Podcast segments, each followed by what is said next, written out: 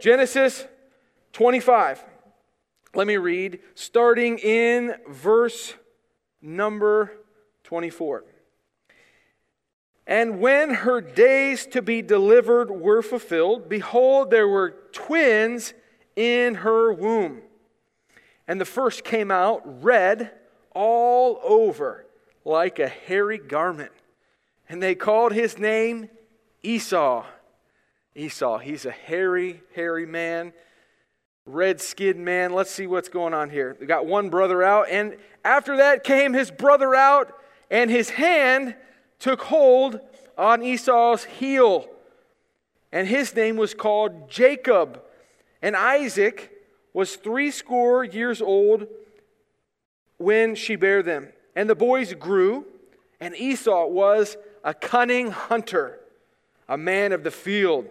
And Jacob was a plain man, dwelling in tents. And Isaac loved Esau because he did eat of his venison, but Rebekah loved Jacob. And Jacob sod pottage. Sod pottage. Sod, this has nothing to do with like grass that you replant. This has to do with cooking up some soup, okay? He made soup, he made stew. And Jacob sod pottage. And Esau came from the field and he was faint. He was tired. And Esau said to Jacob, Feed me, I pray thee, I beg you, with that same red pottage, for I am faint. Therefore was his name called Edom. And Jacob said, Sell me this day thy birthright. And Esau said, Behold, I am at the point to die, and what profit shall this birthright do to me? And Jacob said, Swear to me this day. And he sware unto him. And he sold his birthright unto Jacob. And Jacob gave Esau bread and pottage of lentils, and he did eat and drink, and rose up and went his way. Thus Esau despised his birthright. How many of you have heard this story before? This account of Jacob and Esau. You've heard it? All right. So I just want to recap all that we got into here. So we've got Isaac and we've got Rebecca, okay? Isaac and Rebecca, they're a great couple. Isaac and Rebecca. There's this wonderful story how they came together, but it comes to this point where God says, You're going to have two kids, and your youngest son is going to rule over your oldest son. And so these two babies are coming out this is getting graphic. Uh, these two babies are being born, and the one child comes out, and he's like hairy, hairy baby. And the hairy baby uh, comes out, and the other child has a hold of his heel in some way. And that's what his name means. It's supplanter. Jacob is supplanter. It means heel grabber. All right, heel grabber. And the other way to describe that, yeah, it's kind of weird, isn't it? Y'all look at me like, heel grabber. What is he talking about? Listen, he had a hold of his heel, Jacob, supplanter. That means that he's going to rule over or kind of jockey for position. He's going to take the position of the other brother. That's what's going on here. And uh, so that's what's happening when they're born. And we're going to see it in verses 29 through 34. It comes out in their life. All right? The story goes, and I'm just recapping because I, I want to make sure we're all on the same page with this that Esau is like out in the field. He's a hunter, like he's a manly man, a manly man. Is there any manly men in here? I know some manly men. Uh, I'm going to pick out a manly man just because it's fun. There's one guy in here that I just know he's like a man. Matt Sabo is a man. Matt, please stand. Please stand. Give him a hand. This is Matt Sabo. Now, Matt Sabo is a manly man, and this he kind of reminds me of this guy Esau, but he probably doesn't do what Esau does. But regardless, he like loves to be outside. He loves everything about the outdoors, and um, I don't necessarily like the outdoors. And this was be what we're talking about with Jacob. And sadly, I hate to say, I identify more with this guy. Uh, recently, we were at a party, a wonderful party. Was it, uh, was, what, what was the occasion? Christmas, New Year's, Thanksgiving, Friendsgiving? What was it? I don't know. Christmas. We were trading gifts. And I just let the cat out of the bag on something I just shouldn't have. I shouldn't have said something. You ever stick your foot in your mouth? You ever done that before? Anybody? You just say something, you're like, oh man. You just reveal a little bit too much information, TMO, right? So, TMO, too much information, TMI. TM. Oh man. TM, whatever it is. Okay. So, we're over here, and I was like, man. So, anyone in the wintertime, listen, I'm going to reveal it to everybody, and you guys just are going to eat me up about it. Carrie, he's like, please don't say it. All right. So, I, um, in the wintertime, I've got this problem. And uh, it's just, listen, it's normal. My hands, they crack when it gets cold. Anybody's hands crack? All right. So I'm told that if you're a manly man, you just let them bleed. I mean, you just let them crack. Well, I don't know any better. And so my wife is like, hey, check this out. And she gives me this little tiny tube. It's, it's, a, uh, it's a little tube of hand cream, Coco Loco from Bath and Body Works. And I put this stuff on, and I'm just like, this is heaven on your hands. And I, it's like my hands, even now, are great. This is like Esau, manly manner. You know, you get the picture of Esau. He's like hairy outdoors. Matt, I, okay, he's an outdoorsman, and Jacob is a plain man. Like he stays inside and does like inside stuff, and uh, and that's who these two are. They're two different brothers, and and the the father, Isaac, he loves Esau. He likes this guy because he likes the meat he kills. And, and Rebecca, the mom, she likes Jacob because he's just perfect. He's great. I don't know what he does, but he's a good guy, and she likes him. Uh, she loved Jacob. So now the thing is, I just want you to know, like Jacob, he, he had a lot going on because you got to think uh, Isaac, he inherited everything from Abraham, and there was a lot of stuff that came down the line. Like they had a large house with many servants and many flocks, and so that's what Jacob was doing uh, inside. He wasn't washing dishes or anything now, um, he was managing good, important things. All right, I just defended myself for not being manly. Here we go. This is who we're at. Now we're in verse 29. Esau is out in the field, this manly man. He's hunting and he comes in and he's faint. The Bible says he was faint. He's tired. How many of y'all have just worked a long day of work and you're just tired? Anyone ever done, you worked and you worked and you finally get home? Now, men, this goes probably for every man. First of all, I hope you're a worker. I hope you're a working man. But you get home after a long day of honest work and you're tired What's the first thing you want when you get home? Come on. Food. We're hungry. We're hungry men. This is what this is Esau. He comes in the field and he was out there like hunting and doing manly man stuff and he comes in and he was faint and he sees his brother.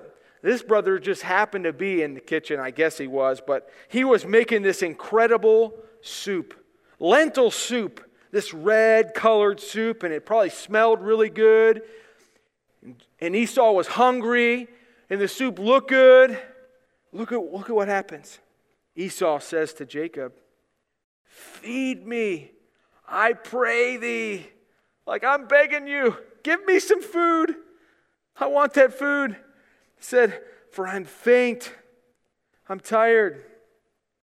And Jacob is about to take advantage of the situation. All right? He says, okay, Esau, you want this food, you want this soup? You're in a moment of weakness? Sell me your birthright. Sell me your birthright. We're going to get into what is the birthright here in a second. This was something that was very important. Uh, it's obvious it's important because God mentions it here uh, in Hebrews chapter 12 verse 16, God actually refers to Esau and calls him profane. He says he sold for one morsel of meat his birthright. So it's very important, something that's very important. We'll see what it is. And uh, Jacob said, verse 31, Sell me this day thy birthright. And Esau said, Listen to this whiner. Behold, I am at the point to die. Have you ever said that when you're hungry? Oh, I'm starving. I'm going to die if I don't get, I'm going to step off the edge and I'm really going to die here. Uh, I'm going to die if I don't get some food. I need some food. And that's what he's saying. I am about to die. He's exaggerating. And then he says, And what profit shall this birthright do to me? This birthright, this thing that doesn't affect me right now, it's not as important as this soup. I'm hungry. I need the soup. Jacob said, still taking it very seriously, Swear to me this day. It's like before God, right now, you swear to me, if I give you this soup, you're going to give me your birthright. We're going to make a trade, we're going to make a deal. And he sold his birthright unto Jacob. Now, here's my question, and here's what we're going to get into and talk about. What did Esau do wrong? What did he do? Come on, throw it out here. Somebody speak up. He sold his birthright, right? He sold his birthright. This is what he did wrong. Here's what he here's the scope of this. What Esau did is he made a decision in a moment that affected his legacy for an eternity. Okay? He made a decision in a moment that affected his legacy for an eternity because he took this birthright, this incredible thing that he had, and he sold it, he traded it for a bowl of soup. See, this is what God said about Esau. He said, like I read in Hebrews 12 16, lest there be any fornicator or profane person. He labels Esau a profane person. Now, that's not a word we use commonly. We don't necessarily call each other that name. You're profane, or, you know, that's not something we go back and forth with. But God labels Esau as profane because he sold his birthright for one morsel of meat. Here's what this word profane means profane means to regard something very valuable as not valuable. To regard something very valuable as not valuable, or to take something sacred and regard it as worthless or common. To take something sacred or regard it as worthless or common. So the question is what was the birthright? This is like you read it, you're like, yeah, he sold something. It had to be important, but what was the birthright? Here's what the birthright was. And sometimes this is uh, by different scholars or whatever you read, they might define it differently. But traditionally, the birthright included a double portion of his father's goods. There was some material benefit to having the birthright. The birthright, listen to this Abraham, he was very wealthy. Throughout Scripture, there are several verses that talk about his wealth. Uh, he's described as having flocks, having herds, silver, and gold. Like if you've got silver and gold and flocks, like I would assume that you might be average and middle class if you had flock or herd but he had flocks and herds and silver and gold. The Bible describes Abraham as having uh, servants, both male and female, uh, having camels and donkeys and lots of land. And all of that Abraham had was passed to his son Isaac. Do you understand? Isaac got the birthright. He inherited these things, it was an inheritance. Not only does a birthright include a double portion of his father's goods, but a birthright includes the firstborn's position in the family tree. Listen, uh, when we talk about God, what do we hear? We hear the God of Abraham and Isaac and Jacob. What about the other brother? What about Esau? See, at this point in time, before we get to this story, before we get to this account, could have been Abraham, Isaac, and Esau. Now we know that God had said to um, Isaac and Rebekah that this, these brothers were going to have this change of roles, but at this point in time, he had yet to give up his birthright. That double portion of fatherhood, all this material blessings, all of this uh, position in the family tree. But not only that, it included a spiritual aspect as well. And this was by far the most important part of the birthright. Check this out. I want you to turn back to Genesis 17. Genesis chapter 17. Get there. In Genesis 17, there's this covenant or this agreement or this promise that God makes to Abraham, which in turn passes down to Isaac, which in turn would be part of the birthright. And listen to this and tell me if this doesn't sound important. In Genesis 17, and when Abram was 90 years old and nine, 99, the Lord appeared to Abram and said unto him, I am the Almighty God. Walk before me and be thou perfect. And I will make my covenant between me and thee.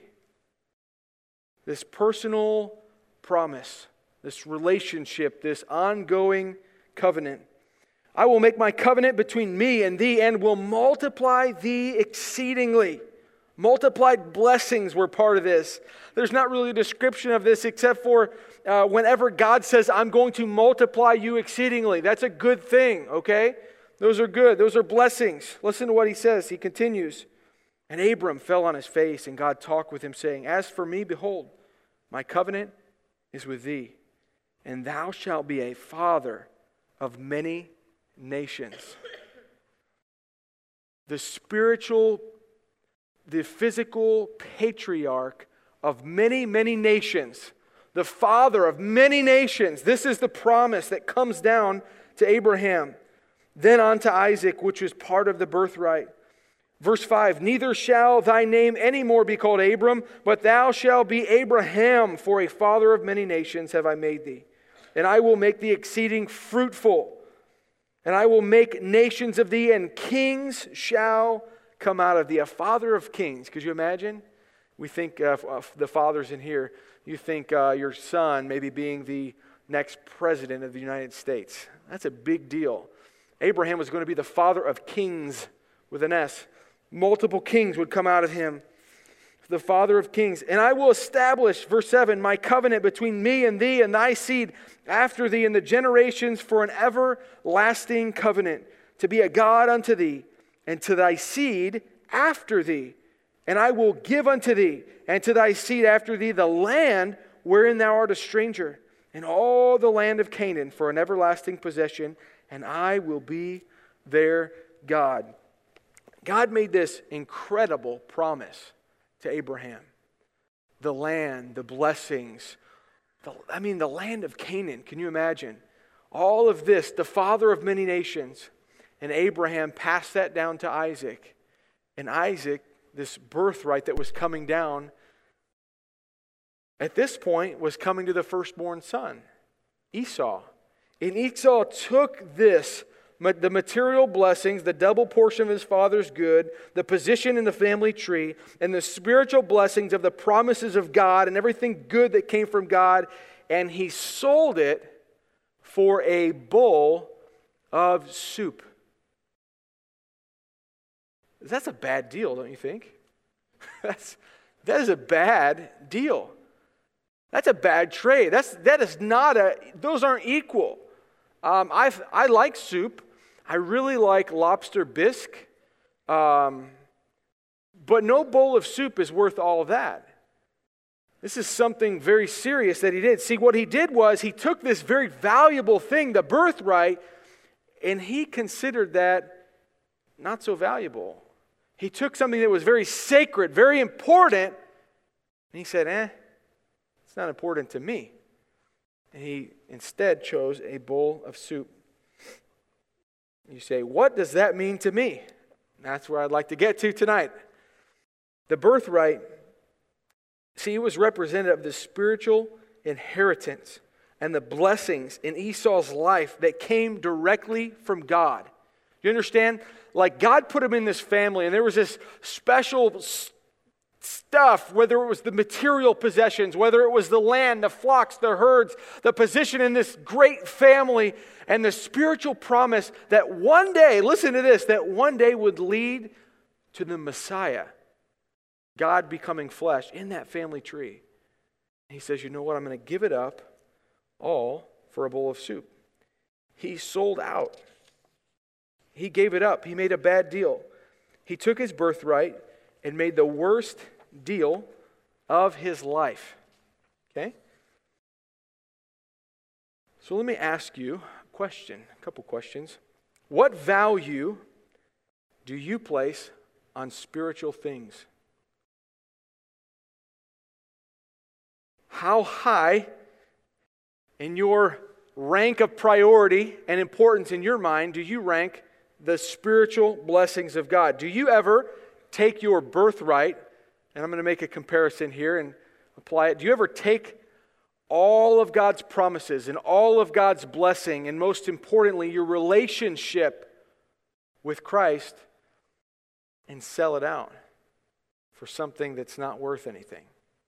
Do you ever do that? The purpose of my message tonight is that every Christian should recognize the value of the life they have in Christ and determine to never trade Christ and his blessings for anything. Let me read it again. Every one of us should recognize the value of our life in Christ and determine to never trade Christ and his blessings for anything. Do you recognize what we have in Christ? Sometimes we don't recognize it, and so I'm here to re- remind you and refresh your mind. Turn in your Bible to Matthew chapter 13. Matthew chapter 13 gives an incredible picture of the value that's found in knowing Christ. Matthew 13, verse 44. The Bible says, Again, the kingdom of heaven is like unto.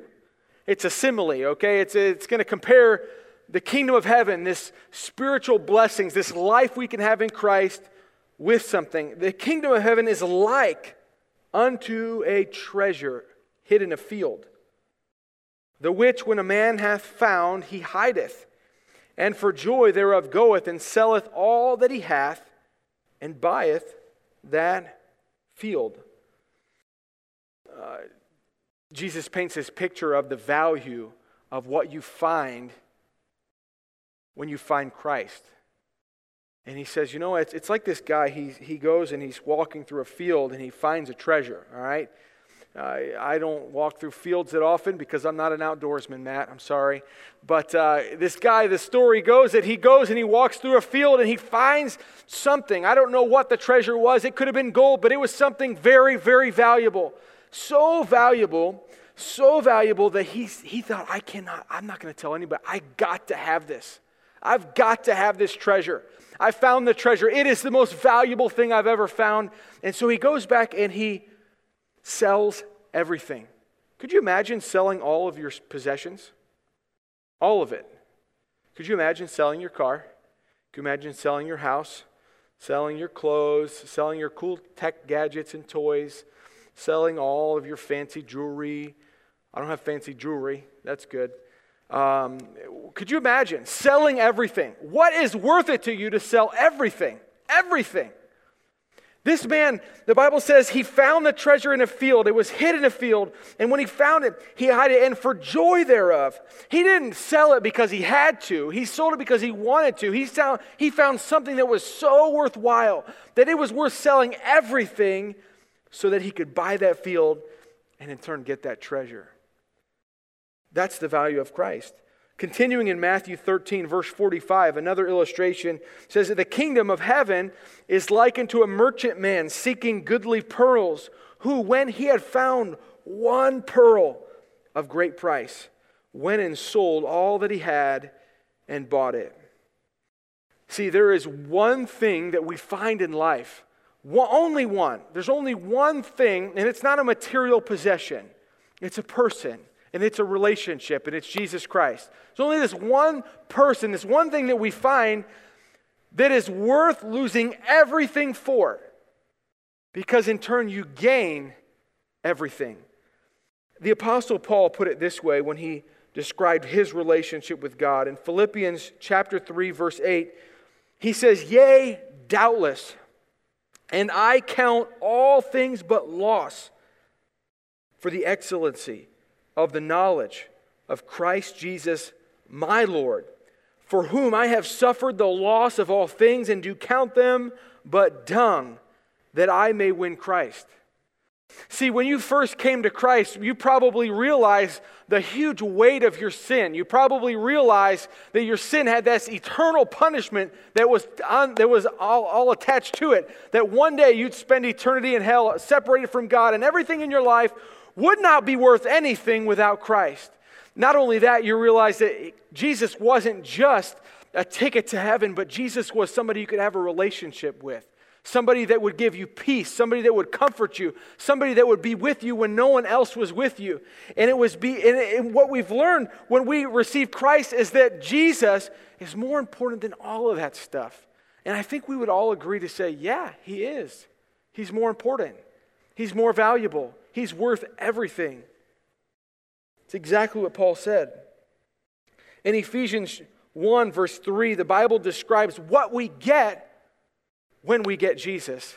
We don't just get forgiveness of sin, we get all the blessings that go along with it. We become part of the family of God. We get all the same blessings that Jesus got. God doesn't just treat us as second rate, He treats us the same way He treats His Son, Jesus. Jesus is God's Son. And listen to what we get here in Ephesians 1 3. Blessed be the God and Father of our Lord Jesus Christ, who hath blessed us with all spiritual blessings in heavenly places in Christ.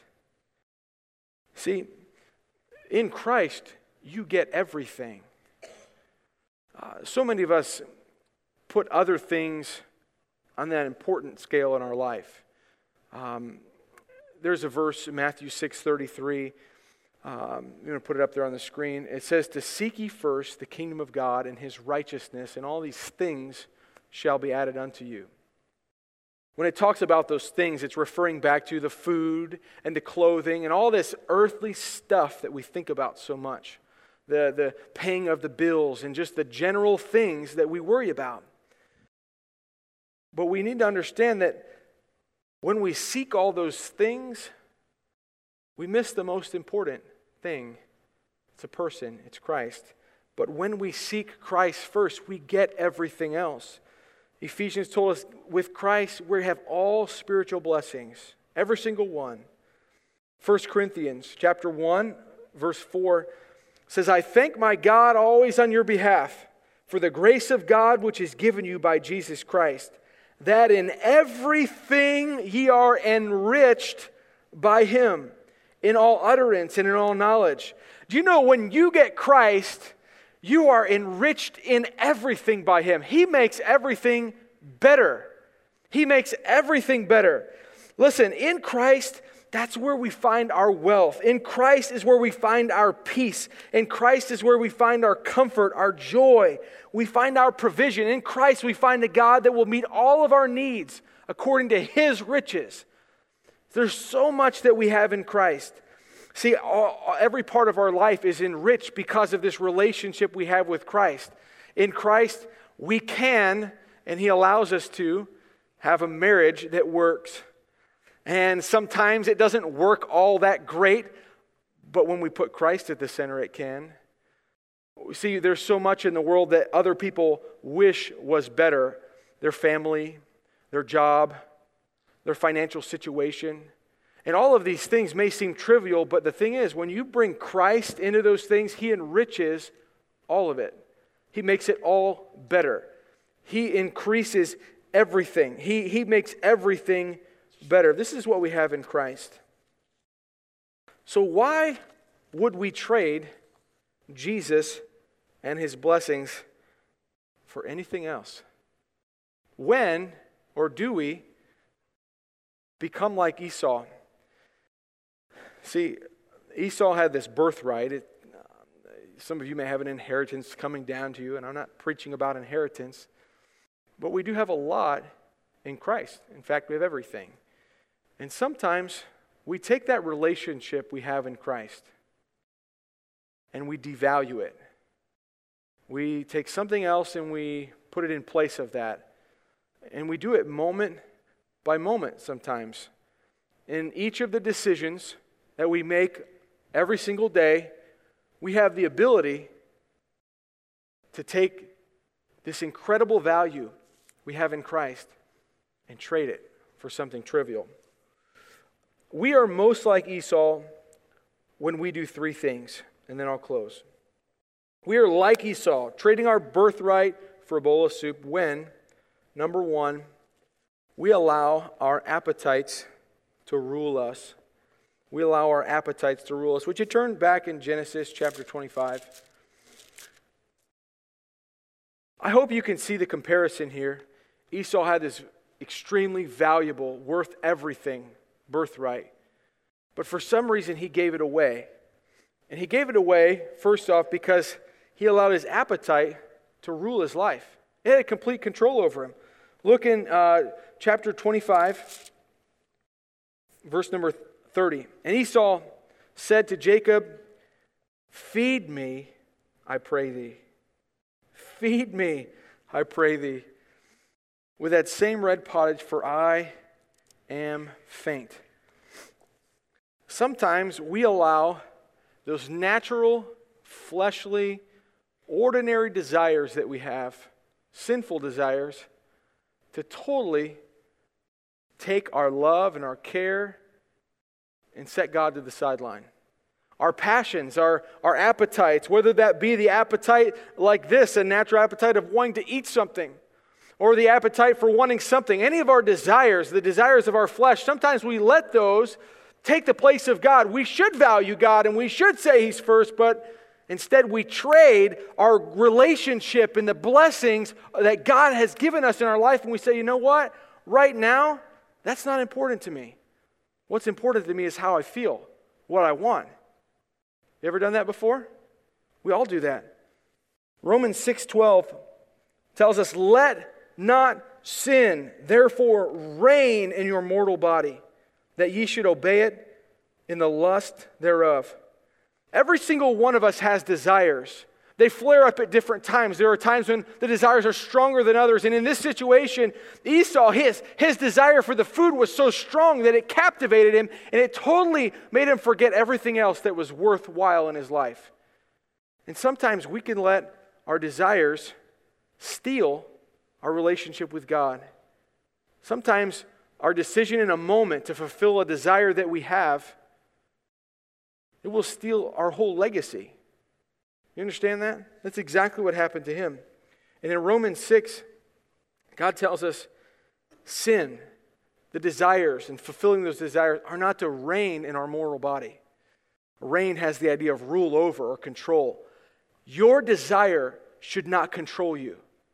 It is not right, if you're going to live biblically, to live in a way where you say, I do what feels good. When we do what feels good, we totally miss the point. When we do what feels good, that's most of the time when we sin. You understand? What feels good is not always right. See, Esau allowed his appetite to rule him. Sometimes we do the same. In Romans 13, verse 14, God says, But put ye on the Lord Jesus Christ, and make not provision for the flesh to fulfill the lust thereof. We're not to make prior preparation for our flesh. If there's a sin we know that we're going to, man, sometimes we trade our entire reputation, the peace of God, the, the, the relationship we have, the confidence in prayer, the spiritual blessings in our family, all for a moment of fulfilling a desire. And the Bible says if you know that you're going to head for that desire and you're going to face that tomorrow, don't make preparation for that. Don't give yourself opportunity for that. Galatians chapter 5, verse 16, we're encouraged uh, by the Apostle Paul. He says, This I say then, walk in the Spirit, and ye shall not fulfill the lust of the flesh. For the flesh lusteth against the Spirit, and the Spirit against the flesh, and these are contrary the one to the other, so that ye cannot do the things that ye would. What the Bible's saying here is that we all have desires. And when you're a Christian, you have something else. You have the Holy Spirit living inside of you, the very mind of Christ that's saying, do these things instead. And you have this option all day long either to say, moment by moment, God, I'm going to do what you want me to do. I'm going to do what you say, or I'm going to do what I want and what feels good. You understand? And those two are contrary the one to the other. And the Bible says that we're not to let the lust of the flesh rule our life, but the Spirit is to rule our life. We're supposed to be led of the Spirit, not led of our flesh. Uh, in verse 19, Galatians 5 talks about the works of the flesh are manifest, which are these adultery, fornication, uncleanness, lasciviousness, idolatry, witchcraft, hatred, variance. And I can go on and on and read those. What happens is when you do what feels good, you know what shows up in your life? Sin. You say, you know what?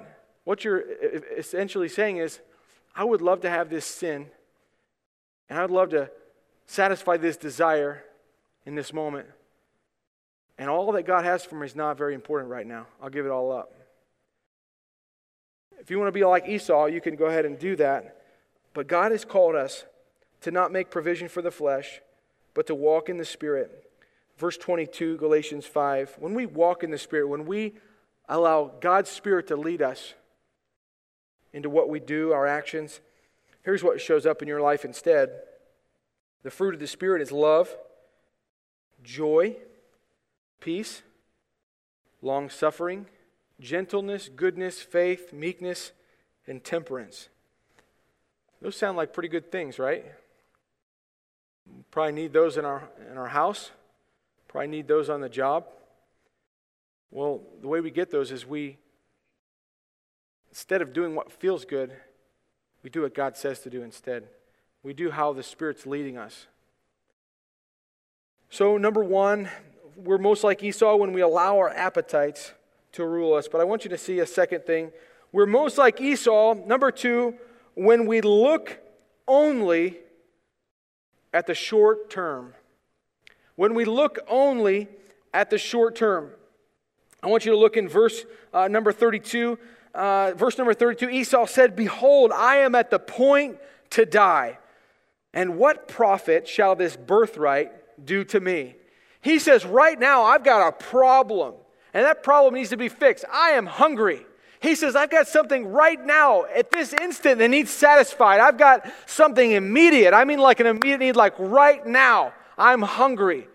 And that birthright's not going to feed me. Now, the truth is, he probably could have gotten food somewhere else. I don't believe they were poor. I know they weren't poor. So he just made this rash decision because all he was focused on was right then and right now. And sometimes we do the same thing. We trade all that God has for us because we're so short sighted. We're, we're looking at this just nearsighted, temporary benefit that we could get from whatever we're doing. I remember the man in Scripture, uh, Jesus tells the story of a man who built barns. He spent his life and he built barns. It's hey, probably a good thing to be a farmer back then, and he was probably uh, known to be prosperous, and he was looked upon well. But that's what he did. He, he built barns by farming, he filled it up with his crops, and all of a sudden he had so much stuff in his barns that it was full. And the story goes that he said, What am I going to do now that my barns are full? Uh, you know, I'm going to tear these barns down. I'm going to build bigger barns. I'm going to fill those up. And Jesus said that in that story, that man was called a fool by God because he didn't realize that it was that night that his soul would be required of him. And the point of the story is this sometimes we're so nearsighted. You could be nearsighted paying attention to only this moment, but you can also be nearsighted only paying attention to this life because there is so much more after this life. If you think of eternity being forever, which it is, this whole life is just a speck on the timeline. And so, often, we're making our decisions based upon how it affects me this minute or this hour or right now. I got to have it. Uh, whether that's a financial decision, a spiritual compromise, uh, a, a sin, it doesn't, it doesn't matter what it is, but Esau was short sighted and, and that hurt him. Sometimes we look at prosperity and we say, man, I, I want to accumulate money. Can I tell you that you won't take it with you?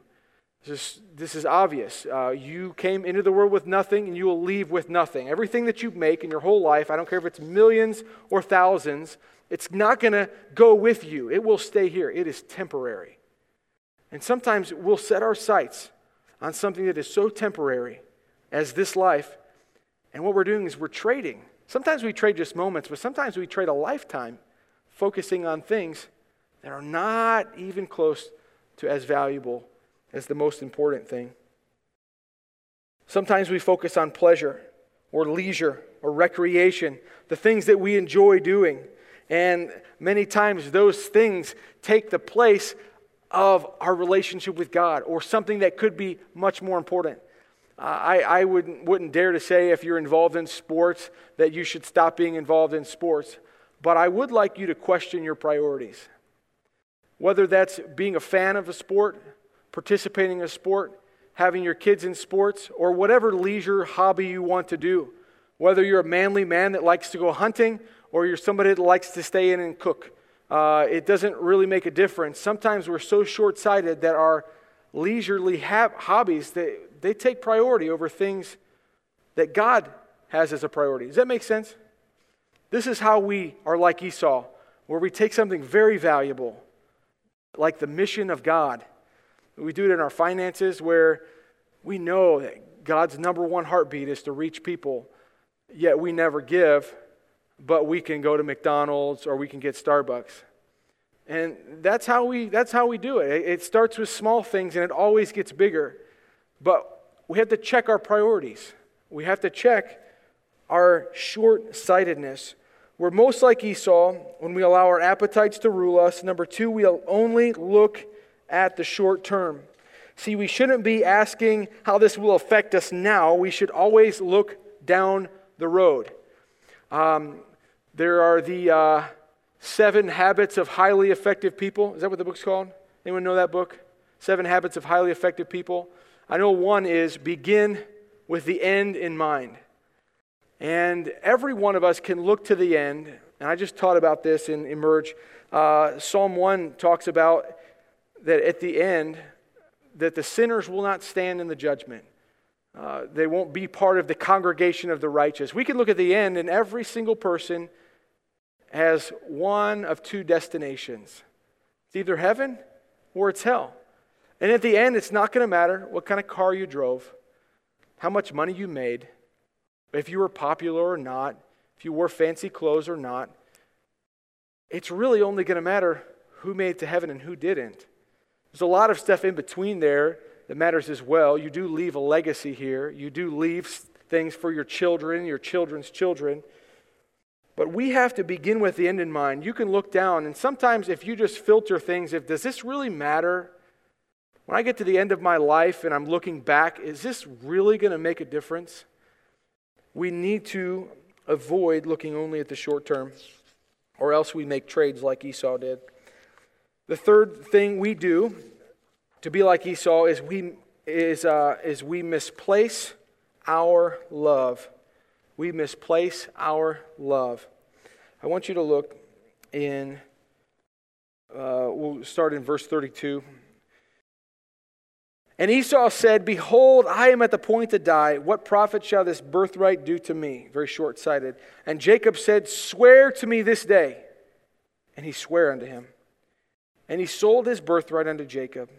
Then Jacob gave Esau bread and pottage of lentils, and he did eat and drink and rose up and went his way. Thus Esau despised his birthright. The word despise gives a kind of an inside scoop of where his heart was at for this guy to take something so valuable like his birthright, all these blessings, everything that was spiritually valuable, and he was going to take all of these things and he sold them for a bowl of soup and then he ate his soup. And the Bible says, look at what he did. He ate it and he drank and he rose up and he went his way like nothing happened. His heart was so misplaced on the wrong things that what God cared about didn't even matter, didn't even blink didn't even concern him. I'm curious, and I hope that we check our hearts because sometimes We care so much about stuff that God doesn't even think about. He doesn't care about. It's worthless. It's like this bowl of soup. It's a bowl of soup. It's not important. In the Sermon on the Mount, Jesus discusses this person who spends his life paying attention to the temporary stuff of the world. And I've read the verse, but it's in Matthew 6:33. I just want to remind you as we close. But seek ye first the kingdom of God. First is a word indicating priority, indicating value. In your mind, first, that's, that's one and only. There's only one thing he says to seek. Seek ye first the kingdom of God and his righteousness. First, there's, you worry about God first, and then all these things will be added unto you. We need to check if we're just all worried about the things. If you all day long think about the things, you think about the things, when it comes point for you to make this a trade or make a decision in your life, should you do this or not, your heart's already set on these things. And all the things that are important to God, your relationship with Christ, all those spiritual blessings, you will probably throw them aside for a bowl of soup if you don't check where your love is placed. Matthew 22 37. It's a verse that um, summarizes our mission as a church, our, our statement. It's posted everywhere around this place. Jesus said unto him, This is answering what is the greatest commandment Thou shalt love the Lord thy God with all thy heart, and with all thy soul, and with all thy mind. This is the first and great commandment. It is just weird to me that Esau could be part of this spiritual family. He could have this great history. He could have all this blessing. And he could trade it for a bowl of soup, eat the soup, and just get up and walk away like nothing happened. He didn't care about it one bit. Listen, we have got to pay attention to what we care about. It's not going to come naturally. The Bible says we're supposed to set our affection on things above. It's like setting the thermostat. You choose the temperature. You choose where you're set. You can set it on your job. You can set it on anything else, your recreational sport. You can set it on anything you want to set it on. But there's one thing that's most important that you love, love the Lord your God with all your heart, all your soul, and all your might. All. It's all encompassing. There's nothing else that gets to compete with that. See, getting to the point of where Esau was at, where he just didn't care, he could get up and leave like nothing happened, probably started really small. Where you, in a small decision, you devalue all these blessings of God. And I just encourage you tonight do not be like Esau. Listen, you have that, your relationship with God is so important, it's, it's everything, it, it, it affects every part of your life. He's the most important. Before your spouse, before your kids, before your job, Christ is most important. Don't sell out. Don't give up this great blessing for something temporary, for something immediate, for some desire. Set your heart. Set your heart. I, I just hope that, um, I hope you think about this. You have the prime opportunity and you have this great ability to make decision. You get to choose. You can leave here and you can go and be the same as you've always been. And I, I tell you, some of you are like, this is a Sunday night lesson. This is like, he's expecting this to change my life. Listen, I expect Christ to change your life. And listen, he doesn't give you an option to say, you know what, go ahead and live for all these things and keep me over here on the side. He doesn't want to be your side hustle. He doesn't want to be your side job. He wants to be the main focus of your life. And sometimes we sell out. Jesus said, No man can serve two masters. So I hope that through this, we see Esau, and his name is not recorded when we read the God of Abraham and Isaac and Jacob. It's, it's, Esau's not there. Jacob gets this birthright. This great, huge blessing was given up for a simple bowl of soup, and I hope we don't do the same.